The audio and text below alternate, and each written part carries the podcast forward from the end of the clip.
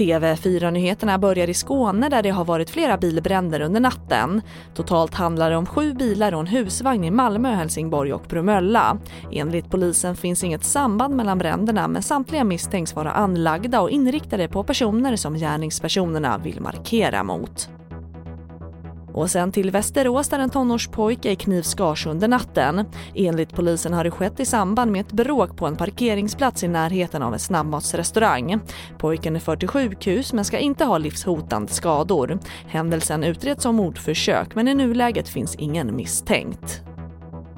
Och inför den omdebatterade migrationsöverenskommelsen som ska slutföras under sommaren gör nu tre tidigare ministrar på olika sidor och blockgränsen ett utspel på DN Debatt. Hans Blix, Alf Svensson och Jan Eliasson sågar där hanteringen av de barn och ungdomar som kom till Sverige under flyktingkatastrofen 2015 och vill nu att de genast får permanenta uppehållstillstånd. Och det var det senaste med TV4 Nyheterna. Jag heter Charlotte Hemgren.